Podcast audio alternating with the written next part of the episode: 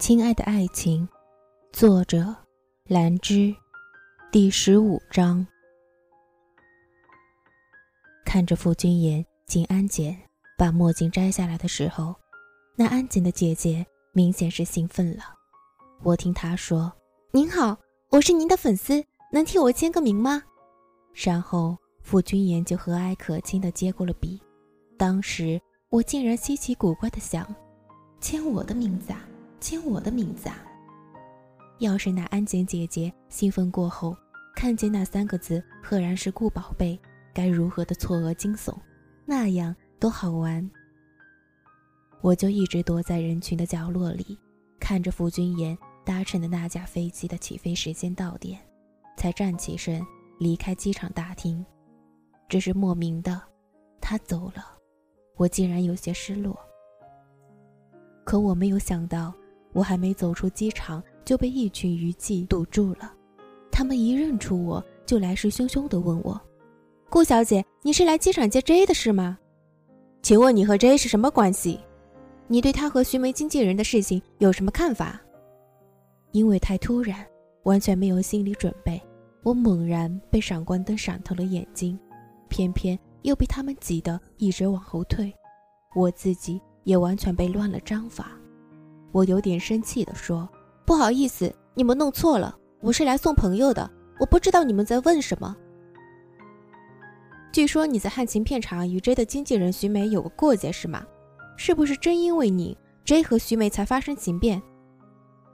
不好意思，我真的不知道你们在说什么。”听到他的质问，我的脑袋嗡嗡发紧，只觉得烦躁。这些问题是我前世听过无数遍的。前世，他们就像毒药般蚕食困扰着我，让我久久呼不出一口恶气。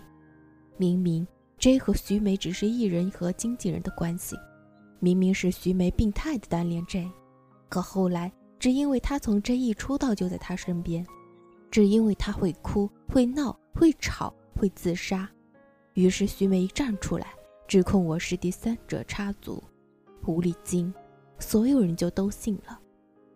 那是我曾经的噩梦，爱人被抢却被侮辱重伤，受尽委屈的噩梦。我就这么一直被推挤到了墙边，好几次摄像机被挤得磕过来，我要拼命把头往后缩才能惊险躲过。这时候，我心底那些委屈、愤怒、憋屈全都涌出来了。我背过手，握着拳，紧紧地闭上眼，才压下火气。让自己静了几秒，我才再一次睁开眼，看着面前的摄像机和话筒，缓缓开口：“我再重复一遍，我不明白你们在问什么。我只是单纯的来机场送朋友，你们现在行为让我很害怕，请放我回家，谢谢。”最后还是那个差点磕上我的摄像师先让开的路，我感激的对他笑了笑。我走的时候。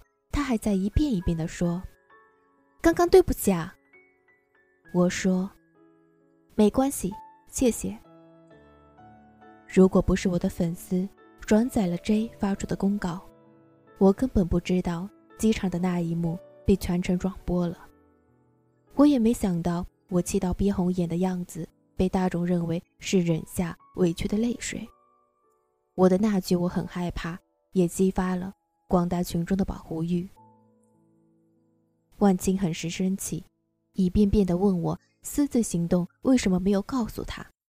我觉得很诧异，这几天我并没有工作，就算是经纪人，也并不代表连私生活也管进去吧。但确实又是我自己不小心惹来的麻烦，于是我还是道了歉。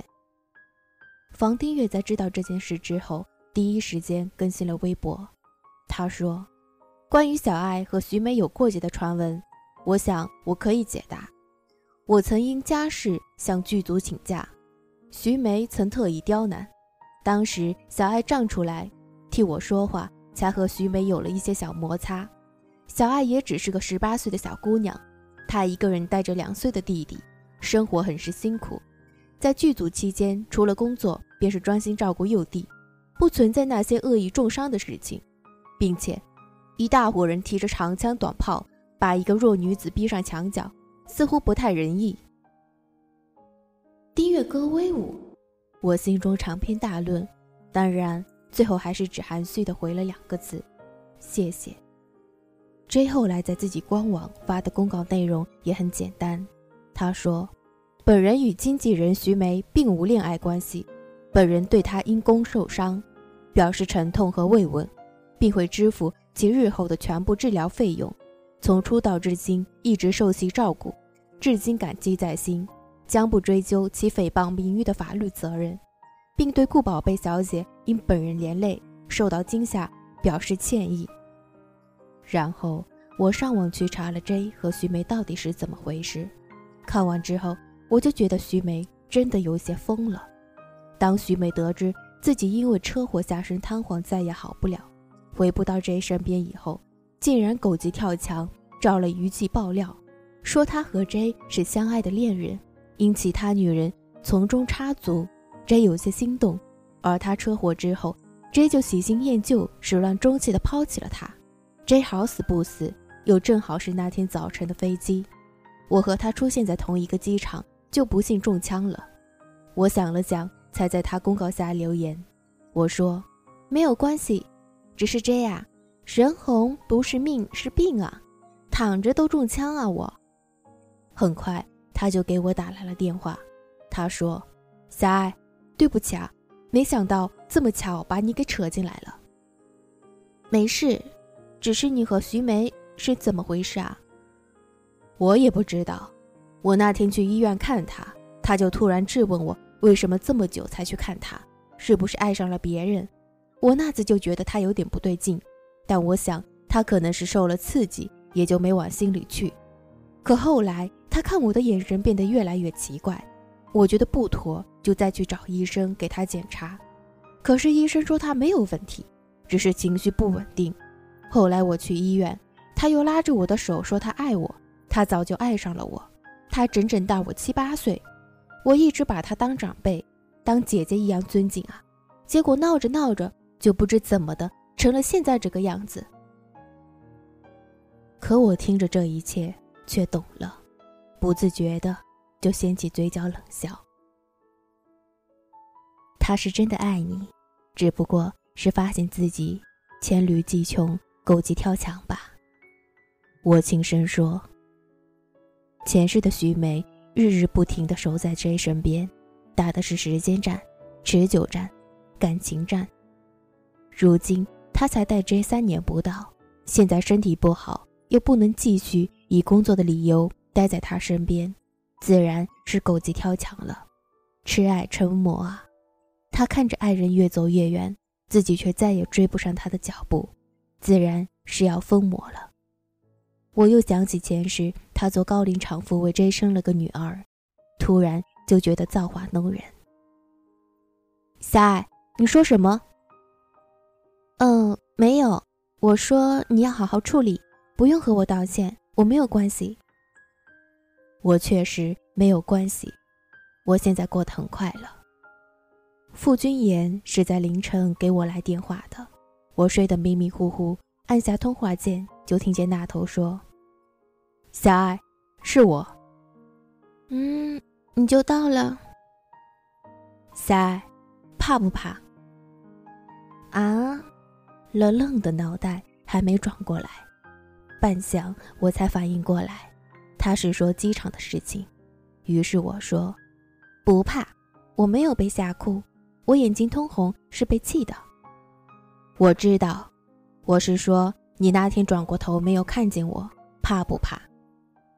那天我被余悸堵住的时候，做了一个回头的动作，我是真的下意识的转过头想去找他，可谁都没有注意到我那个细微的动作，他竟然看懂了。怕，我小声答，把脸埋进了枕头里。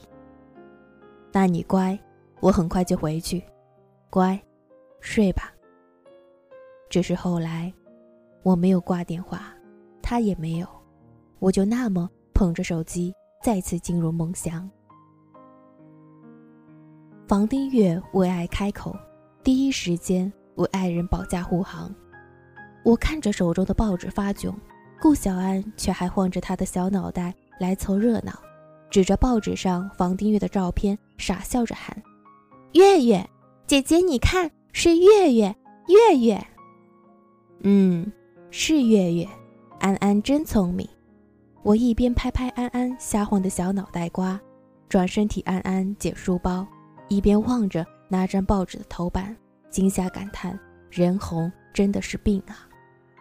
渐渐的，我脱离了事件的中心，因为大家的力挺和 J 的有意撇清，绯闻又开始只围绕着 J 和徐梅转，而我就想再看一场已经深知结局的闹剧，只觉得好笑又可悲。小孩子要多洗澡，因为在妈妈的肚子里，宝宝就是泡在水里的，所以孩子也应该和水多亲近些。我几乎坚持每天给顾小安洗澡。小家伙在浴缸里洗泡泡浴的时候，就喜欢拿着会发出声音的小鸭子在水里玩，而且每次安安都赖在浴缸里不要起来，明明是他抱着浴缸不肯出来。可他嘴里还特委屈地说：“安安乖，安安很乖。”原来傅君言在的时候，他每次只要淡淡的说上一句：“安安，起来”，顾小安就会呲溜的从浴缸里爬出来，抓着浴巾扬起脸，让傅君言替他擦身子。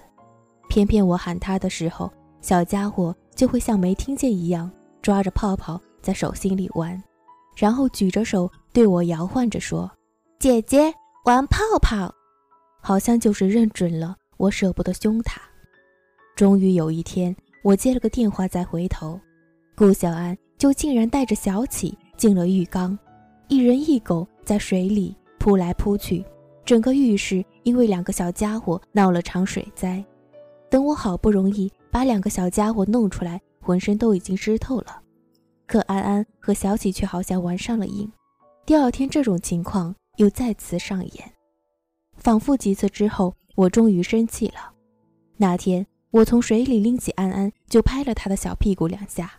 顾小安也不知是真疼还是被吓坏了，我一巴掌下去，他哇的一声放开嗓子嚎。我明知道自己没花多大的力气，也因为他的哭声有些心疼。而这时候。同样在浴缸里闹腾的小启，已经很识时务的跳下浴缸跑了出去。后来我想想又来气，最后板着脸也没理可着劲哭的顾小安，拎着他穿好衣服，就罚他和小启一起撞了会儿墙角。之后我拍了一张再次遭殃的浴室照，不得不请教粉丝：安安越来越聪明，也越来越让我纠结。小家伙已经无数次把小启偷偷带进浴室，一起在浴缸里洗泡泡澡。